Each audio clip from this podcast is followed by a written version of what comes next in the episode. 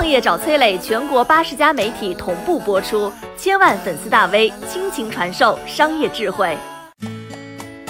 中芯国际究竟能不能实现芯片国产化？距离我们追上台积电还有多远？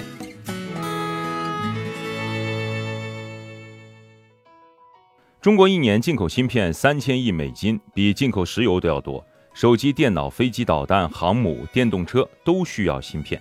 可以说，信息时代没有芯片，你就寸步难行。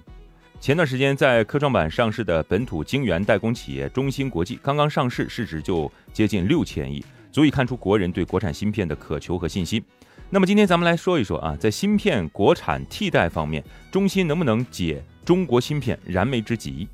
答案是。既能也不能，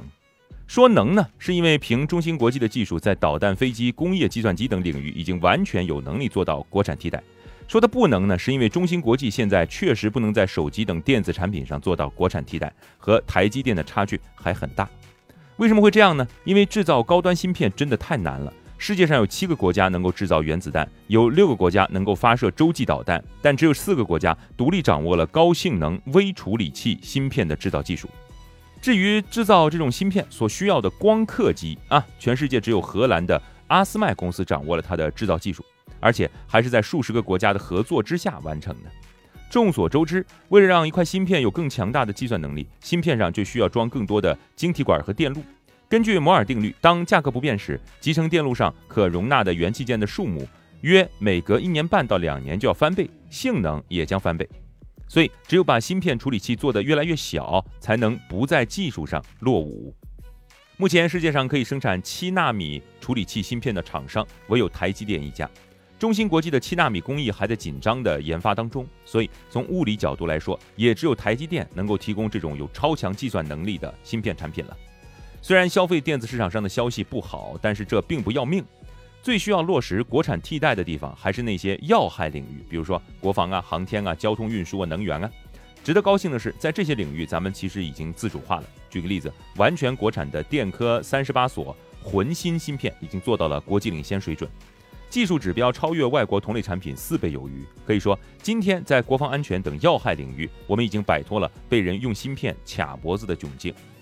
至于中芯国际什么时候能够在电子芯片制造领域追上台积电，不好说啊。但是有一组数据能够给大家答案：台积电每年投入到技术研发当中的费用占据营收的百分之十，这个研发投入从绝对值上来说已经是同行业的十一倍了。但中芯国际比台积电更加看重研发，从二零一七年到现在，中芯每年接近五分之一的营业收入都投入了研发当中。尽管中芯国际现在的经营业绩并不算是太好，但正是这种不要命的研发投入，让我们看到了芯片国产化的希望和未来。